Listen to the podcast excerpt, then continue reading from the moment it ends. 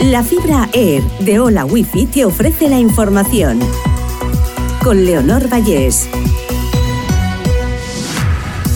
Repasamos las noticias más destacadas de este miércoles catorce de junio. Al menos cincuenta y nueve migrantes muertos en el naufragio de un pesquero en el Mar Jónico, en Grecia. La Guardia Costera Griega ha rescatado con vida a ciento cuatro personas, pero teme que haya más desaparecidos.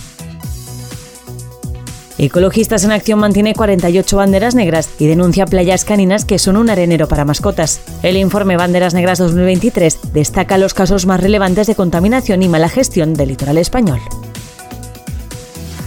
Dos de cada tres víctimas de violencia machista denunciaron a su agresor en el primer trimestre de dos mil veintitrés, un diez coma noventa y dos por ciento más. Aún así, el número de víctimas ha crecido un once coma cincuenta y cuatro por ciento respecto a dos mil veintidós. Las órdenes de protección han aumentado un seis coma seis por ciento y se interpusieron más de quince mil medidas judiciales penales.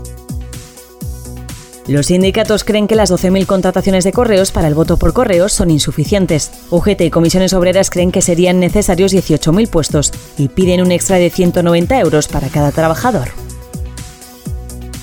Renfe amplía su servicio de transporte amigable con perros de hasta cuarenta kilos a los trayectos Madrid-Alicante y Madrid-Valencia. Incorporará en breve también a las cobayas, hámsteres y conejos en Transportín. Ola Wifi, velocidades de fibra, vivas donde vivas, te ha ofrecido la información.